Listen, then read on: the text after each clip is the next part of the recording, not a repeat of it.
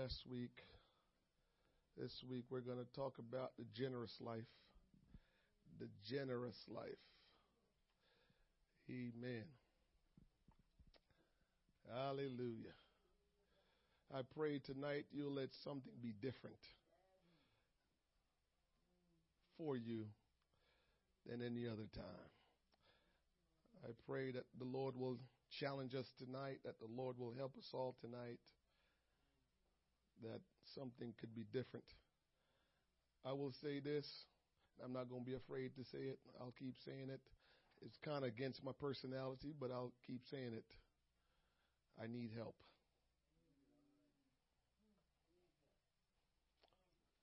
We have numerous families that have come into church recently that are not part of our church, but if they came here, the Lord want them to be here. And the best way to help people uh, get to be a part of the church and be saved so they can in turn become part of God's kingdom is for us to befriend them and for us to get them involved in some sort of home Bible study, some kind of study in the Bible. People don't get saved and stay strong if they don't engage in some form of Bible study. It is said that people that come to church, if they get involved with some kind of discipleship or Bible study, the chance of them staying in the church is 78%. But if they come into church and they never get involved with uh, discipleship or Bible study, the chance of them staying in the tr- in the church goes way down, way down. So what we have to say to ourselves is, how do we help people get saved? And we will get into, um, you know, we talk about all the time. You'll hear me get into it a whole lot because what I can't get through that I don't believe I'm getting through um, to our congregation is this. It doesn't matter how long you've been living for the Lord. Don't doesn't matter how long you've been in church. If you're not involved with helping someone get saved, you're, you're not where you need to be. All of us got to be involved with helping somebody get saved. All of us have to be involved in that. And if we're not involved in that, I am telling you, you're going to find yourself looking at yourself. Because one of the ways that you stay saved is while you're going through. I heard one time a preacher told me um, that that I smiled because he, he was right. A preacher told me that um, he said, "Man of God, sometimes you got a knife in your back and you act like you don't." And I know what he was saying.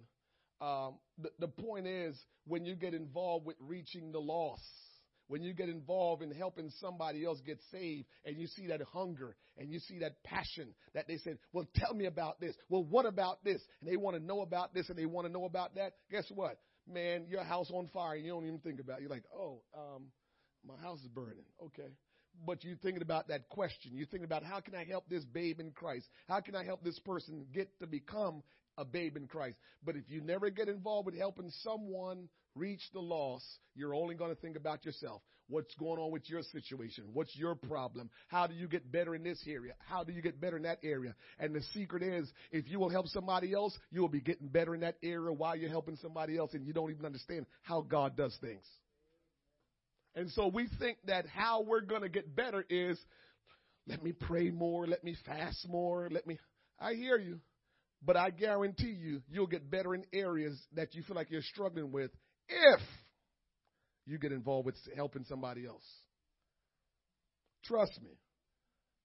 Take it from me, not only that the Bible is true, but you've got someone that have lived it out and proved it out.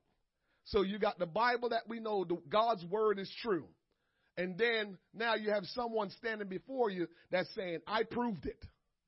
That is true. So I just pray that you all will take heed and help me that when we get guests in this church, that we will certainly put a whole lot of effort into um, befriending them, try to get them in some kind of discipleship. If it's not you discipling them, get someone else discipling them, or try to get them here on Thursdays. Amen. Don't get quiet on me now. Don't get quiet on me now. We, we got to get to the place where we tell ourselves, talk to me, preacher. You talking about me. Tell me. because I need to hear this so I can get it right. Sometimes when we don't respond, it means we just kind of brushing it off. Get to the next thing, preacher. Because I hear you, and that's just not my thing. All right. Here, here, here, here is um, what, what the old timers say. Who can't hear? Here is what's, here's what we're going to see. And, you, and this makes my job just more difficult. Here's what we see people don't listen to what I'm saying. Their situation and their life will be upside down. And then when it gets really bad, they may think, you know what? Maybe he was right. Why do we have to wait till they get to that point? Why can't we just trust somebody that's that, that represent God? When are we going to trust somebody that represent God? Why are we just going to keep on doing things our way until things fall apart and things get really messed up? Then we really start thinking, you know what? Maybe I do need to, um, yeah, but now you got scars and wounds and you're trying to live for God with these scars and wounds and it makes it more difficult when you could have just did without those scars and wounds by just listening to the man of God or the woman of God from the first place. We got to get a little bit smarter in how we handle ourselves in the Lord and not just, you know, keep on going through the motions and doing what we do. How about, you can see I got too many things on my mind. How about, I'm still back to saying how we come to church twice a week and, and, and that's not enough. And I was reading something today. You know what? It, it got me about what I was thinking about the two times a week is not good enough. You want me to tell you another reason why two times a week is not good? I got a lot of reasons, but here's one other reason. You don't have a rhythm if you come to church two times a week. This is why we can miss the way we miss or run late or because your flow. It's not a flow. So anything that, let me give you a flow real quick.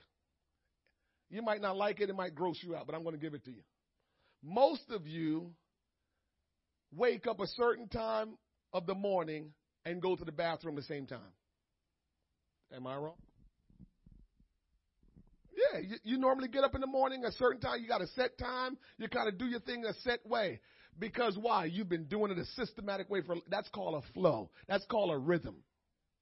And as soon as some of us, I can say for me, you go on vacation, everything don't flow the same. All of a sudden, you're kind of out of rhythm now because the days are broken up differently now. You're doing different things because you're out of rhythm. When you go to church two days a week, you never create a rhythm. You never create a flow. And so it's easy for you to just because you're all over the place. Just us in general. I'm not pointing out anyone. Just us in general. We're all over the place because it is not a flow. I guarantee you, if we went to church every other day, there would be a rhythm and a flow. Guaranteed. And and and if you are a person that exercise constantly, you know exactly what I'm saying. That once you get a flow and a routine, you you are you become more productive more effective because there's a flow, there's a routine, there's a rhythm. And so your body, your system, your spirit crave this flow, this rhythm, this routine. But if you don't have one, your spirit or your body can't crave it because there's nothing there for it to crave. All right. That was just on the side right there. So let's get into living unselfishly, the generous life. We're going to be talking tonight about the generous life. Uh, the, the generous life. We must practice generosity in order to model Jesus Christ and live unselfishly. We're going to start our text tonight in a different um, portion of scripture that you might not even think have anything to do with generosity. Let's go to Acts chapter 2. We'll start in verse 41. Acts chapter 2, verse 41. We're going to be talking about the generous life, living life generously. Living life generously. You want to live life generous? We're going to talk about that tonight. You don't want to live life generous? You're not going to like what we're talking about tonight. and so, Acts chapter 2. Or should I start all the way up to 38, Tony, just to give you some context? Let me start in 38 for Tony. Acts chapter 2, verse 38. Then Peter said unto them, Repent and be baptized, every one of you, in the name of Jesus Christ for the remission of sins. That's what you did, Tony. You repented. All of us, most of us in here tonight, we repented of our sins and we were baptized in Jesus' name. That's what the Bible says, and that's how we got baptized. The Bible never told you to get baptized in titles, Father, Son, Holy Ghost. The Bible says you must repent and be baptized. It didn't say some of you. It says every one of you in the name of Jesus Christ. And it tells you why you should get baptized in the name of Jesus Christ. It says for the remission of sins. Why? Because only Jesus can remit your sins. Why only Jesus can remit your sins? Because Jesus is the one that died for you. So you already have a little problem with your doctrine if you got baptized in the titles Father, Son, Holy Ghost because the Father didn't die for you. Because the Father didn't have a body. So he couldn't die for you because he was spirit. And so the bottom line is Jesus died for you. You can say the Son died for you, but Son is a title. Jesus died for you, the anointed one, the Messiah. He died for you, so you have to be baptized in His name. Remember, when we are baptized into His name, it, it, it's saying we're baptized into Christ, and and and also what we're doing is we talked about we take on His life that because we should have died in our sins, and because He died for us, now we can live by baptism. We're able to take on His life and live. And so that's what we do when we're baptized in the name of Jesus Christ. So that's what happened, Tony, when you got baptized in the water. You got baptized in the name of Jesus Christ for the removal of sins. And ye shall receive the gift of the Holy Ghost. So the Bible says, when you do that, you shall receive the gift of the Holy Ghost. What does that mean? That when you are baptized, that there is a promise that when you get baptized, you will receive the gift of the Holy Ghost. That means God's Spirit will fill you when you get baptized. Now, can you get God's Spirit to fill you without being baptized? Yes. But when you get baptized in the name, the scripture is telling you that you shall. There's, there's, you will receive. There's a promise attached to your baptism in Jesus' name. Okay? So that's what it's saying. Then it says in verse uh, 39 For the promise is unto you and to your children and to all that are far off. So when you and your children and all the relatives that are far off get baptized in the name of Jesus, they too have the promise of receiving the Holy Ghost. Right? And to as many as the Lord our God shall call.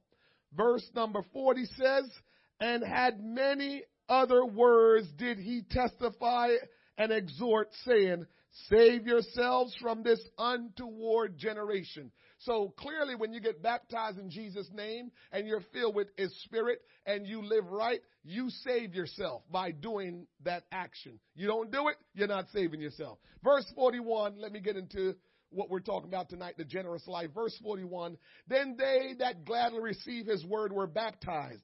And the same day there were added unto them about 3,000 souls. You know what I love about this text?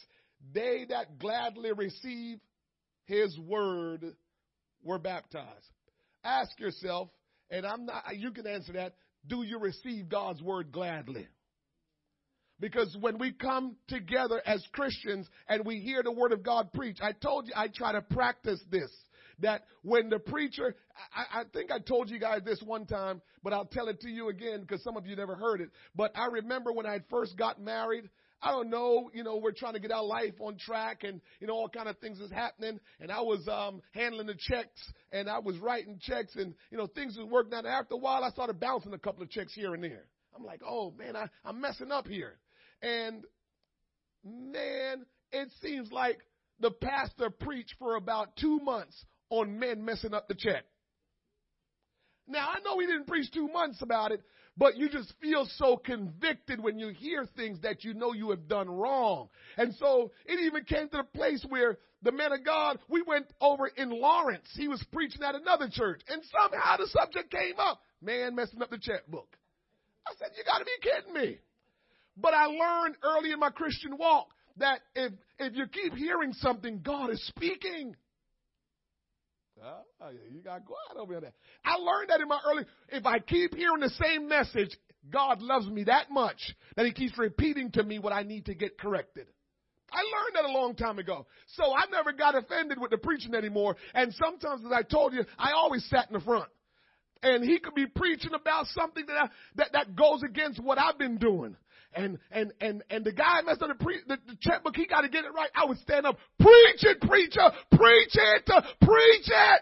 You know why? Because I wanted to get that in my soul. Wayne, get it right. That's how I feel about the Word of God. If, if I'm not doing it, not hear it, I challenge myself. Get it right. It's the Word of God. I'm not afraid of it. I tell myself all the time, get it right. Pray more. Get it right. You ain't praying enough. Read more. You're not reading enough. Get it right. I'm telling myself that all the time. You're not teaching enough Bible study. Get it right. Now I'm in trouble. I'm probably teaching too many Bible studies. Oh, Lord. So I challenge myself with the Word of God all the time. Verse 41. You got to gladly receive the Word.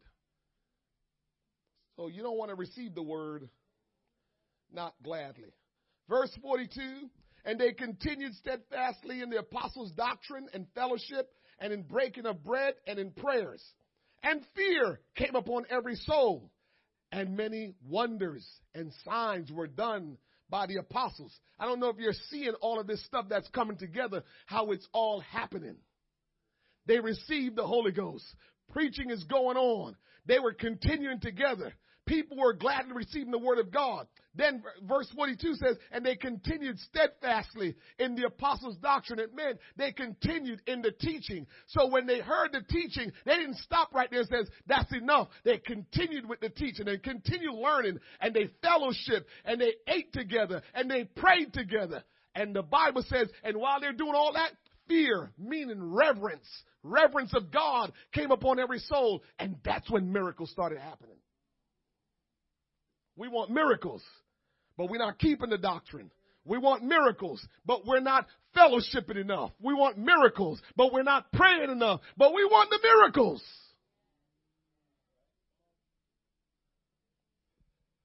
There are churches, mainly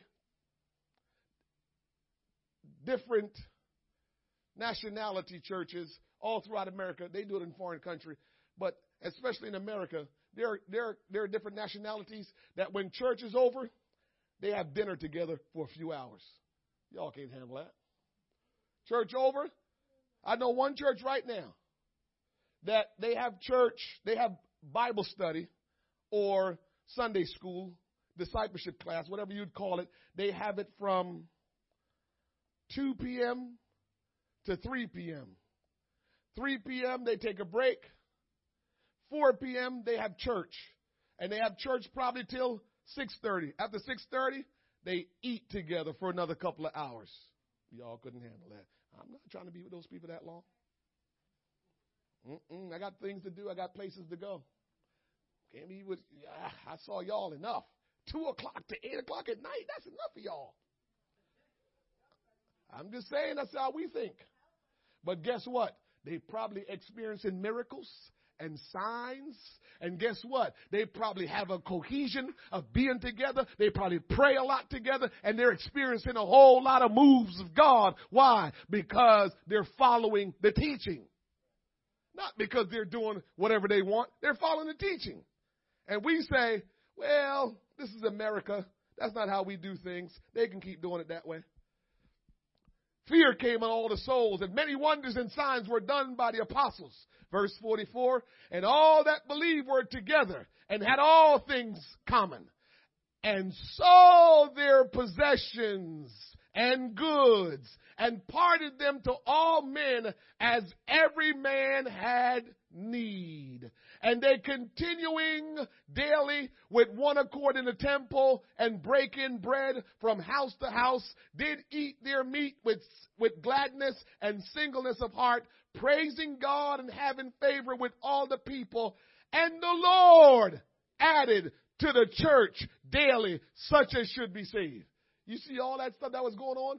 The Lord added to the church because of all the things that were going on.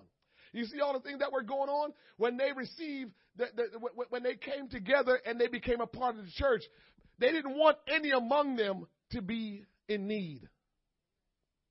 They made sure everybody had something. They didn't want anybody to have need. And so they made sure they had enough. They, they sold their stuff and put everything in a pot and say, distribute evenly to everyone so we all will have something. We don't want any one of our brothers or sisters to not have. We don't want any one of our families not to have.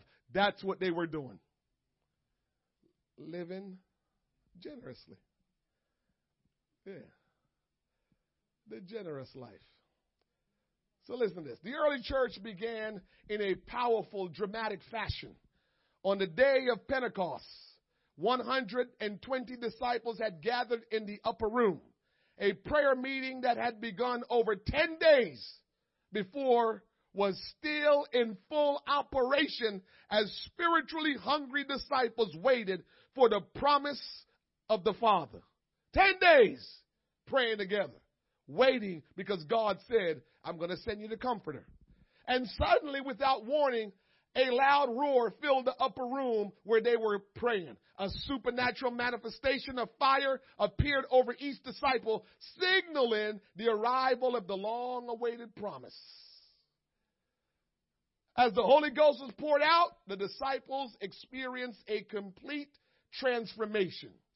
I am convinced that those of us that have the Spirit have put the Spirit in check. And that's why we can't experience what God wants us to experience. What do you mean by that, preacher? The Holy Spirit can be in you, guiding you, directing you, telling you what to say, directing you where to go. But if you just ignore the, the, the, the, the, spirit direction, the spirit understanding, giving you understanding. If you just ignore and kind of just, uh, and suppress that spirit of God that's in you, then guess what? You are guiding you. You are doing what you want and you're not allowing the spirit to work. And I believe that's where we need to ask ourselves to, to we need to go before God and say, God, forgive me. Forgive me for not allowing you to work in me. The Bible says, greater is he that is in me than than he that is in the world. And so if God is in you, why won't you let God guide you? Why would you guide yourself? Why would you do whatever you want when God is in you, the one who created you, the one who knows more about you than anyone else?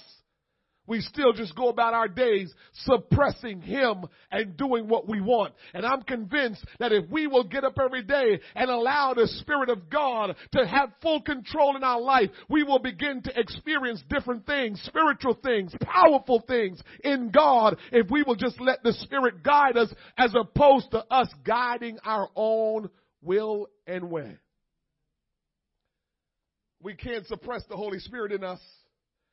We have to, we have to allow the Holy Spirit to guide us. And, and you can't just, Holy Spirit guide me. We have to feed the Spirit of God in us the things that are spiritual. So when I wake up, I gotta talk to the Lord. I gotta have the Spirit of God stirred inside of me. I gotta read the Word of God so the Word of God can stir me and quicken me. The Bible says the Word is a living Word. And so if I connect with the Word, the Word can just get me going and get me moving. And so I need to feed the Spirit, the Holy Ghost. Uh, gotta receive the things that are spiritual and not the things that are carnal. So a lot of times we don't feed the Spirit and that's why we cannot get the Spirit to move us and guide us because we're not feeding the Spirit. We gotta feed the Holy Ghost inside of us. I heard a long time ago, a preacher says, we've got two dogs inside of us and the one we feed the most will be the strongest. So you got your carnal nature and you got the Holy Ghost inside of you. If you feed the carnal nature, the carnal nature will rule you. If you feed the Holy Spirit more and the carnal nature less, then the Holy Spirit will have control in your life. So you gotta ask yourself, which one of these dogs inside of you you're feeding the most because that's the one that's strongest. Mm-hmm. We gotta feed the Holy Ghost. Because if we feed the Holy Ghost, we will be led by the Spirit.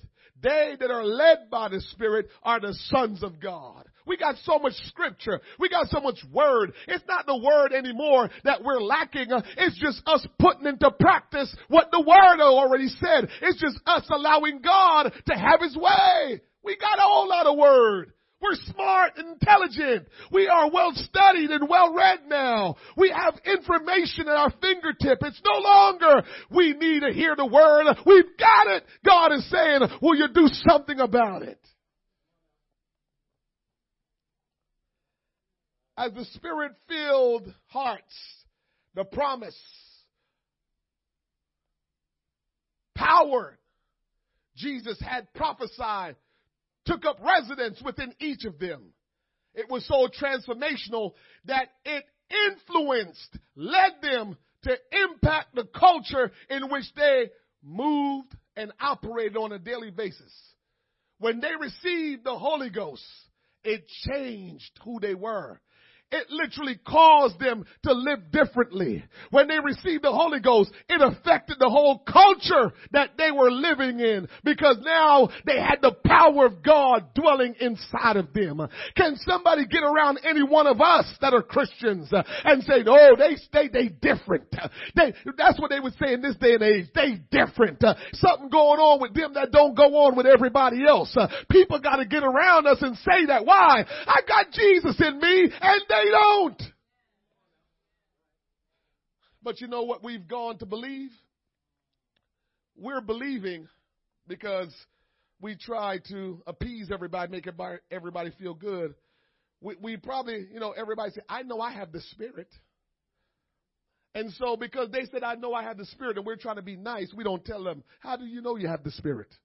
What, what evidence that you have witnessed to say that you have the Spirit? And how has your life changed since you received the Spirit? And what are you doing differently since you have the Spirit? Because the Spirit is total opposite of what we do in our regular life. So how do you know you have the Spirit? You walk around telling us you got the Spirit. And people do this all the time and we're trying to be respectful. No, you can still be respectful by saying, well, how do you know you have the Spirit? We have to test that because we ought to let, we got to prove to ourselves that having the Spirit is going to cause me to be different from everybody else. I can't have the Spirit and be like everybody else that don't have the Spirit. Then something is wrong.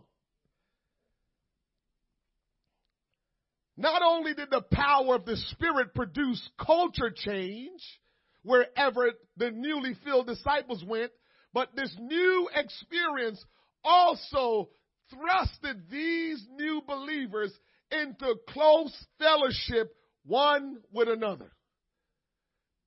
Listen, remember I told you about the lunch, the dinner that these people have all the time and spend a lot of time together? We got to realize that if we continue in this, we're going to spend eternity together. We got to start liking each other. The Bible says owe nobody nothing except to love them. And how many of you know a lot of people love people, but they don't like them? You, you love them because they're a soul, but you don't like them because of how they behave. Uh huh. Uh huh. Uh huh. We got to start liking each other because we need to spend more time together. Because you got to realize when you're not spending time with a fellow Christian, you're spending time with someone that curses. And if you like me, if you've been living for God in a little bit of time, when you hear a cuss word, it's like somebody just kind of stabbed me a little bit. And I'm trying my best not to really flinch a whole lot. You know, I'm flinching a little bit, but not a whole lot. So if I'm talking to someone and they cuss, ah, I, that's how I want to do. But I try to kind of, you know, and and and you know, oh, I'm sorry if they know me or something. Eh, I'm sorry. But my my point of what I'm saying is, Why would we not want to spend time with one another? We're not cursing around one another. We're not saying dirty things around one another. We're not trying to hurt one another. We're not trying to or should not be trying to use one another. So why don't we enjoy spending time with one another? Why are we trying to avoid spending time with one another when we will be spending eternity together? Every chance we get, we try to run away from each other. We come because this is a necessary thing. I have to go to church. So I'll put up with you because I got to go to church. We got to start liking one another and spend time with one another. Find the things in common that you have with each other and, and, and, and add to that. And don't worry about the things you don't have in common. That's how Jesus rolled. When Jesus rolled upon somebody, he looked for something in common and start to begin to talk to them about that thing that he knew that they had in their life and he can talk about that. And that's what we need to do. You know, if if if if you and a sister like pocketbooks, but she act like she, you know, all of that, talk about her nice pocketbook one day. Says you just have some really nice pocketbooks. But instead, what we do, we stay away from them because she thinks she all that because she got all the nice pocketbooks.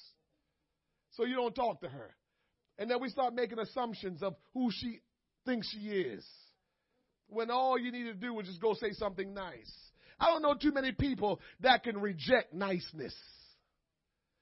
Today I read this article. Some of you may have read the same article, but I saw this article of these people that were married for 83 years. All right, let me see how deep did you get in the article. What was the number one thing that they gave, the number one reason why they stayed married for 83 years? The number one thing. Huh? Mm-mm.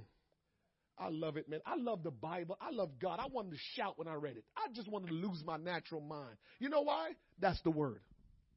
They said all we made sure we did was be kind to one another said, man, that's a fruit of the spirit, man. What's wrong with us? We just can't get it right. For the Bible tells us everything.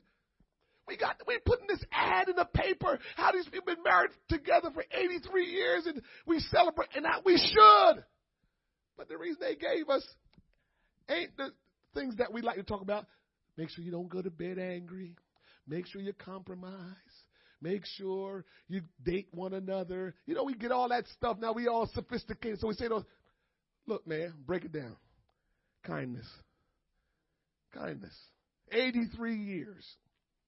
They made sure they were kind to one another. Oh my goodness. All of the other stuff. I know we got to do it.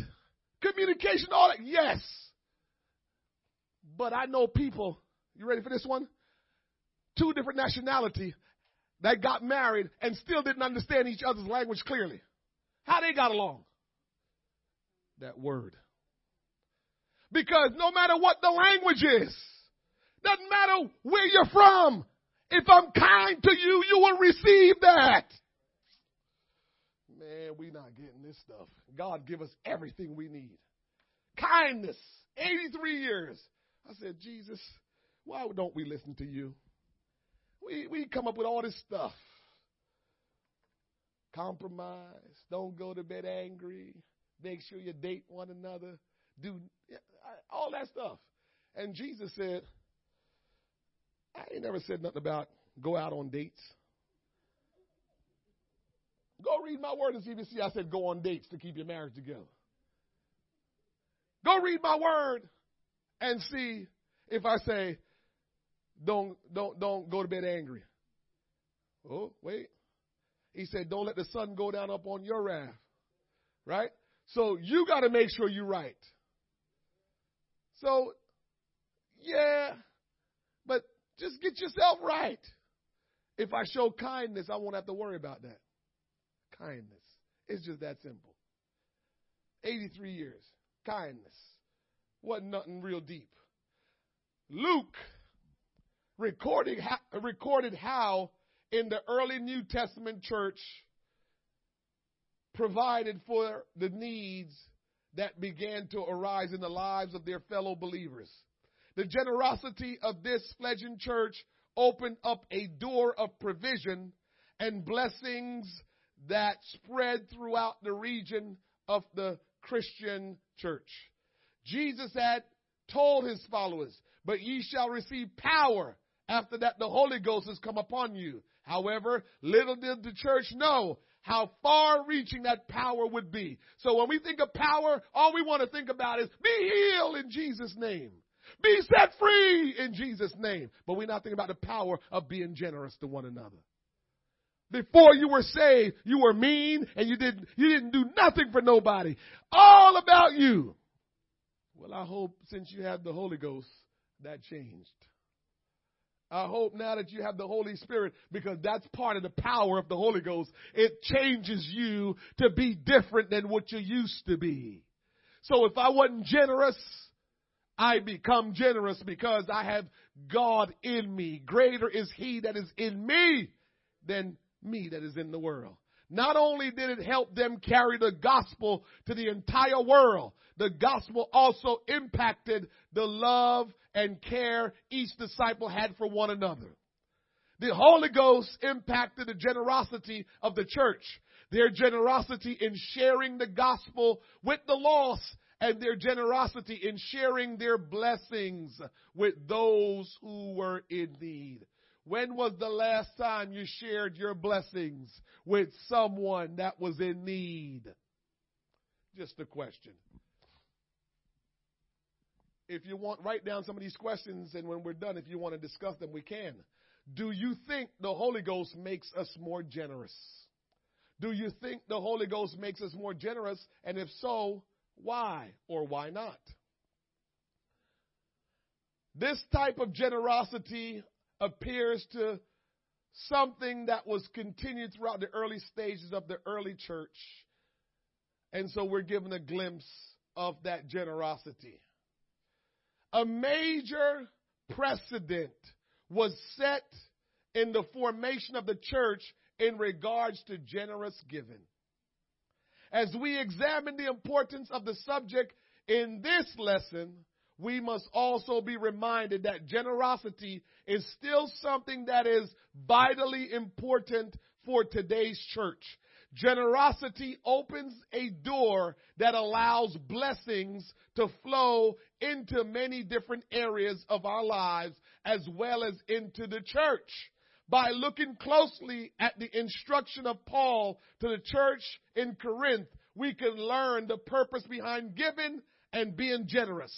This attitude of generous giving is a powerful concept for those who are becoming disciples of Jesus Christ. By giving far, giving is one, let me say it this way. By far, giving is one of the most apostolic attitudes we can possess as Christians. Men that's been in Pentecost longer than me I have always heard them said this. When the church begin to give sacrificially, there's going to be a great move of God's Spirit. They said, giving always go before an extraordinary move of God's Spirit. All of the people that I've heard speak about giving always said this. They always confirm this that if you watch and see that giving, when you start seeing a church start to give sacrificially, when they start to give unconditionally, when they start to do that, you're going to start to see miracles begin to take place like you've never seen it before because somewhere in there God begins to get stirred and moved and begin to do great things because of giving.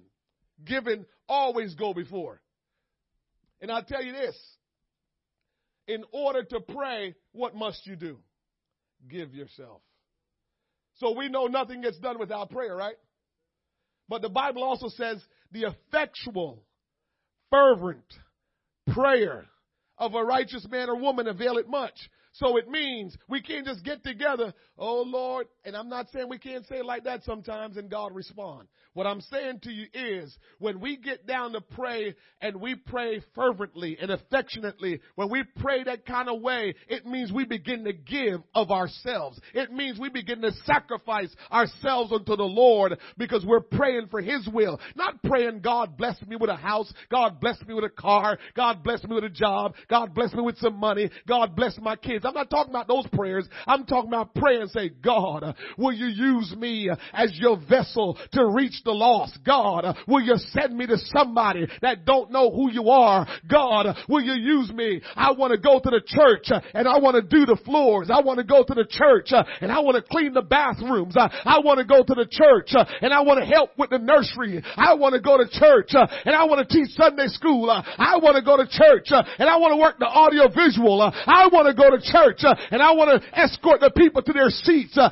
those are the kind of things uh, that you pray and say, God, will you use me? And God certainly will raise up and says, you got it. In the name of Jesus, go and be used. In the name of Jesus, by the power of God, go and be used because you didn't pray for anything about you. But we spend a lot of time praying, God bless my home. God bless my children. Listen, I, I still pray that sometimes and I feel kind of silly praying it because I just know I'm a servant of God. You got to take care of a servant. How, what, what kind of God you think he is? You're serving, serving, serving, and he's not taking care of your home. Oh, my God don't work like that. My God, I, I go and serve for my God. He takes care of my business. Oh yeah, it's the way it works. So I don't have to worry about it when I go and serve and worry about God, what's going to happen to this one and what's going to happen to the one. God's got him. God's got him. One of the fastest way to destroy the power of greed is by giving. Uh huh. How about this? I'm going to challenge you a little bit. How about you go home tonight and you pray? Go through the weekend and tell God to show you something in your house that you can take to give to somebody in this church. Let's all try that for the next couple of weeks. Maybe, maybe, maybe, just pray about it. Don't just go and say, "Oh yeah, I didn't like this to begin with." Because I know my God, and you know this is what I know about Him.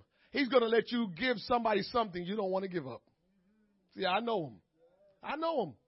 I know Him. So, so, so don't just go no, no. I want you to pray about this. I want you to go home and pray for the next few weeks until God show you something and to who you need to bring it to. And I want you to go home and pray and say, God, I'm going to listen to my pastor and I'm going to go and I, I'm praying that you show me what you think I need to give to someone. You know what they need and you know what I need to give away. How about we try that? See if we're serious about being generous. See if we're serious about the Word of God in Corinthians 9.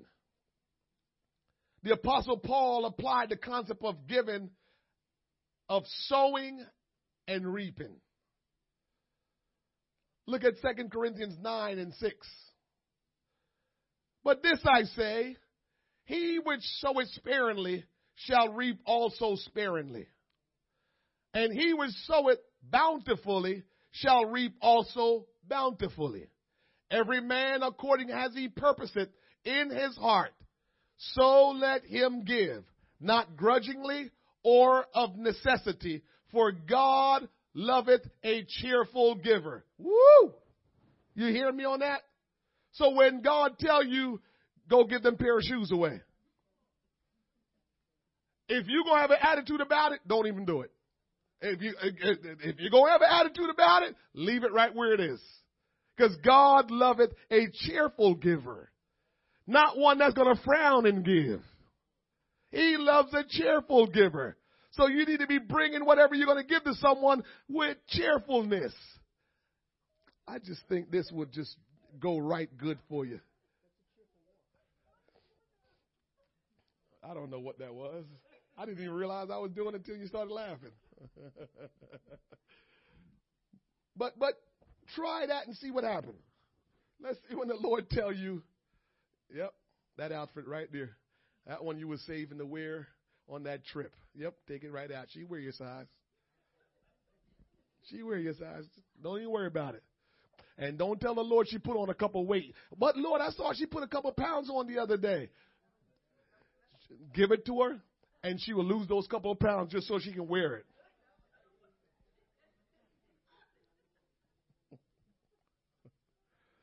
The Lord loveth a cheerful giver. He don't want you to give grudgingly. He wants you to give cheerfully. Verse 8, and God is able to make all grace abound towards you that you always having all sufficiency in all things may abound to every good work. Listen, when you give cheerfully, the Bible says God will make his grace to abound. When you see that word abound, it means to thrive with you. When you see that word abound, it means, it means it just continual. And so it says here, if, if you are a cheerful giver, God is able to make all grace abound towards you. And he went on to say that you always have sufficiency in all things. So you will, oh man, y'all see it already? Go give her, go, give up that nice outfit. Go give her the nice shoes and see you're going to get more than, listen, this is the thing about giving. It's so silly and funny at the same time. But when you start giving, you're going to realize that you're going to re- start receiving a lot of stuff and you're going to realize I'm going to have to start giving because here's what's going to happen. You won't have time to be dealing with all the stuff you're getting. So it's just going to be like, you, kind of like the, it's just flowing through you. So you give the shoes up today that you don't want to give up. And all of a sudden now, you know, um, you got somebody coming by your house and girl, I got four boxes of shoes that I just thought about you and bring it to you. Now you're saying, I just got rid of one I didn't need. I'm trying to make sure I get my closet just right. And I got four pairs. So you got to keep on giving. I'm telling you, giving is so contagious. When you start giving, stuff start coming your way, and you're just like, what am I to do? What am I to do? Because it's just flowing. What am I to do? Just keep on giving. Keep on giving. As it is written, he had dispersed abroad, he had given to the poor, his righteousness remaineth forever. Listen, having lived in a time where agriculture was the primary source of living, the readers of this passage no doubt understood what Paul was attempting to say. Jesus himself often used the subject of agriculture in his teaching. Paul wrote that giving should be a willing response to God's grace.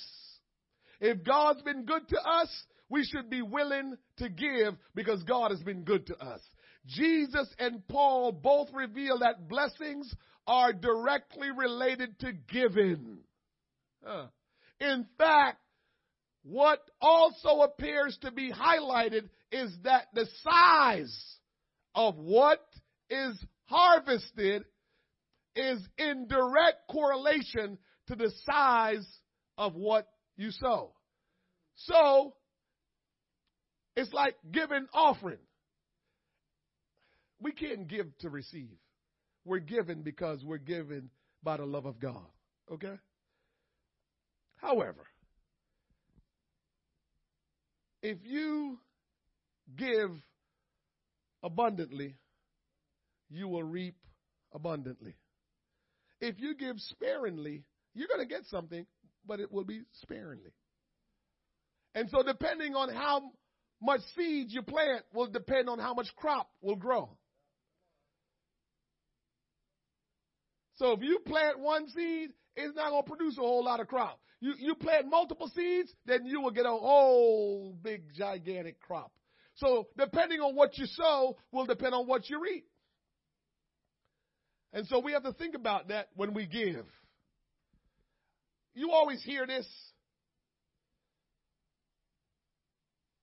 that sometimes when you're down to your last, our instinct is to protect our last. In God's kingdom, give up your last. Now that take a whole lot of faith. That take a whole lot of faith. And some of us not there yet. But it's always proven out that when we give sacrificially, God will return abundantly to us. So sometimes when we're struggling financially, the way how to get out of the financial struggle is to start giving. Not start hoarding and holding on to everything. Girl, I barely can get to work. I don't have no gas this week. I, am broke. And you come to church. Here, here's a good one. You come to church, you got about $25 in your pocketbook, and you got about $36 in, in, in, in the Mac machine. 36. It's a trick why I said 36. Some Mac machines don't give you $10. Some Mac machines only give $20.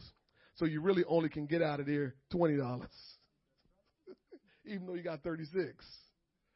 And so you're calculating your, in your mind lunch, gas money. I don't know how I'm going to do it.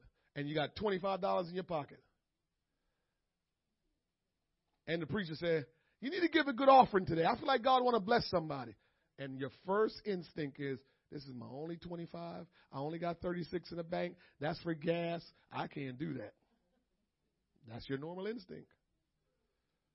But if you will try God and give that 25 in your pocket, right before you leave, somebody's going to say, I don't know why, but here.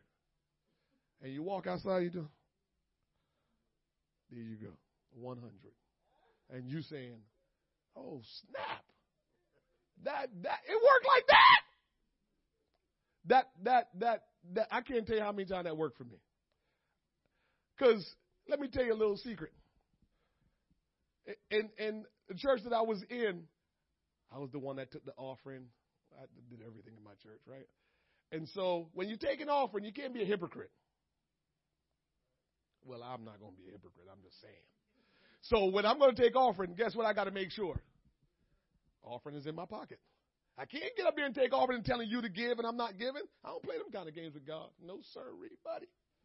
And so when I'm getting up there, and some days I get beside myself. And I don't know how much is in my pocket. And I just say, whatever you have in your pocket, brothers, just take it out, put it. And I look, oh, snap. And I'm just laying it down on the plate because I didn't know I was. I laid it down on the plate. But I still did it cheerfully. I wouldn't lie to you. It never failed. One time I did it, and somebody came up to me and says, I've got a money order that I never fill out the name of the person who it belonged to. That's yours. It's incredible how God does it. A money order. You would have never guessed. Person brought a money order, a blank money order, signed and everything, but was made out to nobody.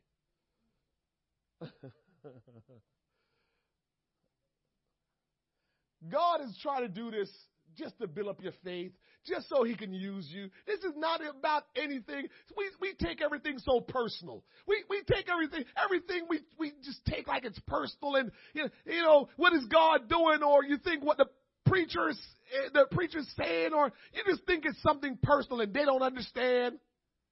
Listen, let me give you another insight. I don't care how ignorant the preacher is that's standing here. When you respond in faith, it's all that matters. I can get up here and say something ignorant. And because God loves you and you responded in faith, God blesses you. That's how it works. That's how it works. So you never have to worry and thinking the preacher trying to play you, the preacher trying to take advantage of you, or I just can't because of my situation. Anytime you operate in faith, it's an open door for God to say, Oh, girl, oh, my son, let me take. It's an open door. God is ready to do that. Faith is the currency that unlocks every door. And it's not just for, you know, you to get a miracle. It's just whatever you do by faith, it opens the door. Sometimes we got to try God. Huh. I'm almost done. I'm almost done. I'm almost done. This is vi- this is vital to our understanding of what Paul meant when he wrote that God loves a cheerful giver. It is clear in this passage that God loves a cheerful giver. Mhm. Mhm. Now, I'm going to finish up here and tell you this. You can, we must understand that generosity is not just tied to financial giving. As we already know, because you're going to go home and pray for God to show you what you can give some to somebody in church. So we know it's not just tied to generosity is not just tied to financial giving. Also, one of the giving that you can do is of your time. That's probably the big one. I have a question for you. If you had a choice of money or time, which one would you prefer?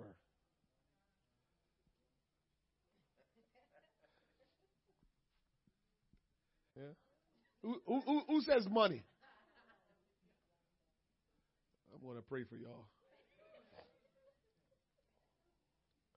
Because if I get money and I get sick tomorrow, talk to me.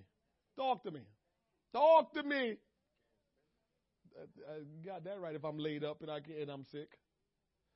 But if I have time, man, I can make money.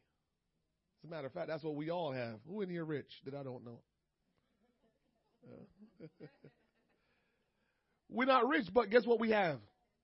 Time. And over a period of time, we can become rich. We know that if we're children of God, that God has blessed us and we have riches waiting for us in heaven. I got that. But I'm just saying, with time, you can obtain things. You can have money and can't spend it. So, we have to be generous with our time. We're all given 24 hours in a day, as we know. Therefore, this is one area of our lives that is equal for everyone. Nobody can say you're getting over because you got more time than I do. No one has been gifted more time than anyone else. Our challenge is to take advantage of every moment and not squander time unfruitfully as time is arguably our most valuable commodity. Arguably. Because some of y'all said money. The way we use our time directly reflects the value we place on our relationship with God. Uh huh. I'm almost done. Stick with me for this next few minutes because I'm almost there. Listen. Besides the six to eight hours that you sleep at night, you should be getting that. What are some things you give the majority of your time to every day? How about eh, you're not going to do this because I, I, can only give you one homework at a time, so I don't want to, you know, just overload you. But how about this? Just think about this. Aside from your six to eight hours or ten hours, Go and just reflect in your mind and see what next in your life get the most time. And for most of us, it's our job. And then go next, what gets the time. And just go down, go down, go down, and see what place Jesus comes in. Yeah, yeah, yeah. The other thing that we need to take full advantage of and be generous with is our talent. Some of us we think that we don't have talent because we're looking at Hollywood or we're looking at sports and we're saying, well, I'm not a gifted athlete or I'm not a gifted actor or actress, so we think we don't have talent. We also get to the point where we come to church and we think, because is what we see most of the times, we think the only ministries in church is people that sing and people that preach. So we say, well, I can sing, and I'm not a preacher right now, so I don't have any talent. Have you thought about other things that you can do in the church that's not singing or preaching? Have you thought about that? Have you thought that God has given you talent, ability to do some other things that you just haven't tapped into because you've been focused on what everybody sees and not realize that God has given talent, many different talents to people to do things.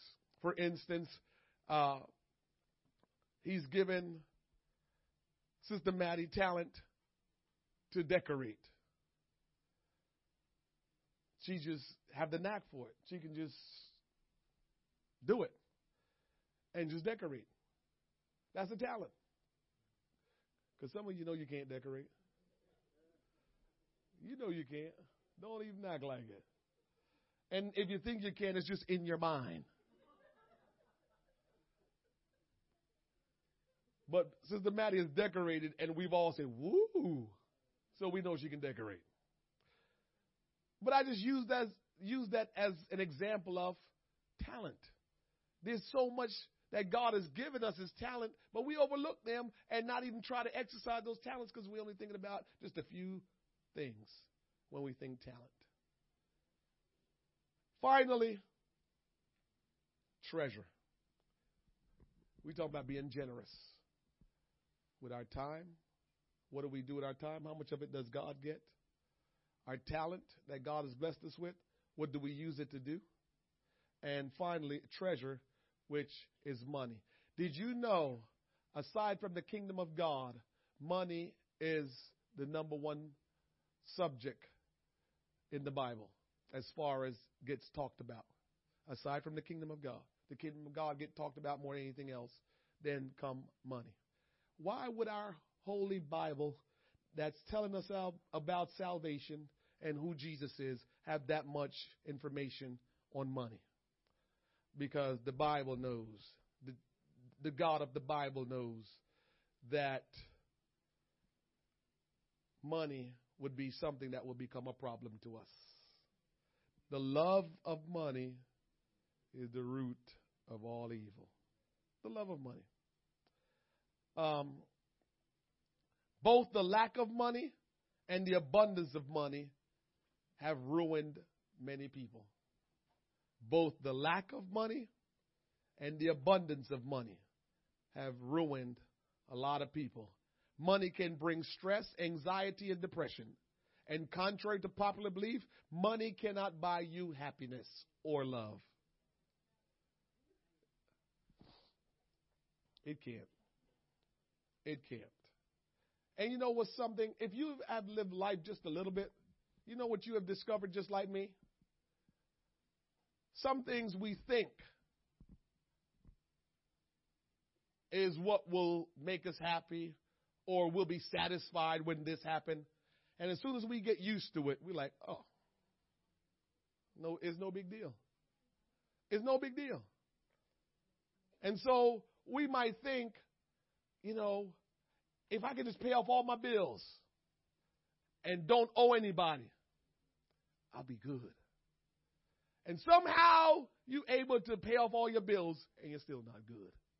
I think the quicker we learn that nothing will make us good but Jesus, the better off we'll be. Uh oh. Only got about two people, three people. The sooner we learn that nothing will make us good and all right except Jesus, the better off we'll be. Because the way how we're built, everything that we will try to approach to think it will bring satisfaction, it will all be temporary. That satisfaction will be temporary and before you know it, you're looking for the next satisfaction. You know that your life is, has proven that. As soon as you're satisfied, yeah, yeah, you're ready to move on. Jesus is the only one that's deep enough and vast enough that we can never get to a place and say, yeah, I, am good. No, sir. Because it is He that made us and not we ourselves. And so the bottom line is He knows what to make us tick. He knows how to make us tick. He knows how to do everything to satisfy us. We don't even know what He knows as to how we can be satisfied. Money is best spent not accumulating toys for self, but meeting the needs of others and encouraging those who have fallen on hard times. We need to look out for people that are in need and let's not criticize them and say, well, I worked hard for mine and they were just foolish and they, pray and ask God to help you with that. Because we sometimes feel like we shouldn't help others because they're careless with their money. They don't know what they're doing with their money. They're, you know, I work hard for mine and all that stuff. And God is saying, you're careless in some other areas because you got the money part down pat and you know how to handle that doesn't mean that you're going to look down on somebody that's struggling in that area. Yes, money is a necessity not only for our lives, but to fuel the operation of ministry of God and the kingdom of God. Someone once said, show me your checkbook or your bank statement and I will show you your priorities. As simple as that may sound, it is the truth. For the, for where your treasure is, there will your heart be also. I remember one day my wife gave me a compliment without giving me a compliment. She didn't even know. She was looking through my checkbook, and you know what she said to me? Everything say Christ Centered Church. I wanted to dance. She was looking through our checkbook, talking about everything say Christ Centered Church, Christ Centered Church. That's right. That's where my money go. That's right. uh, she see all my checks that I wrote to the, as for offering and, and tithes. She, she see all, put it right in Christ Centered Church. She gave me a compliment. She didn't even know it. Yep, she was looking at where all my checks were written. Ask yourself, where is all your checks written to? Where all your, if somebody looked at your bank statement, where is it going to say? Shoes, pocketbooks, suits, car? Well, where is it going to say? Here's one. I got one for you, mess with you a little bit. Because I just thought about this. If your car payment is more than what you give Jesus, you might want to think about that. Just take a drink on that.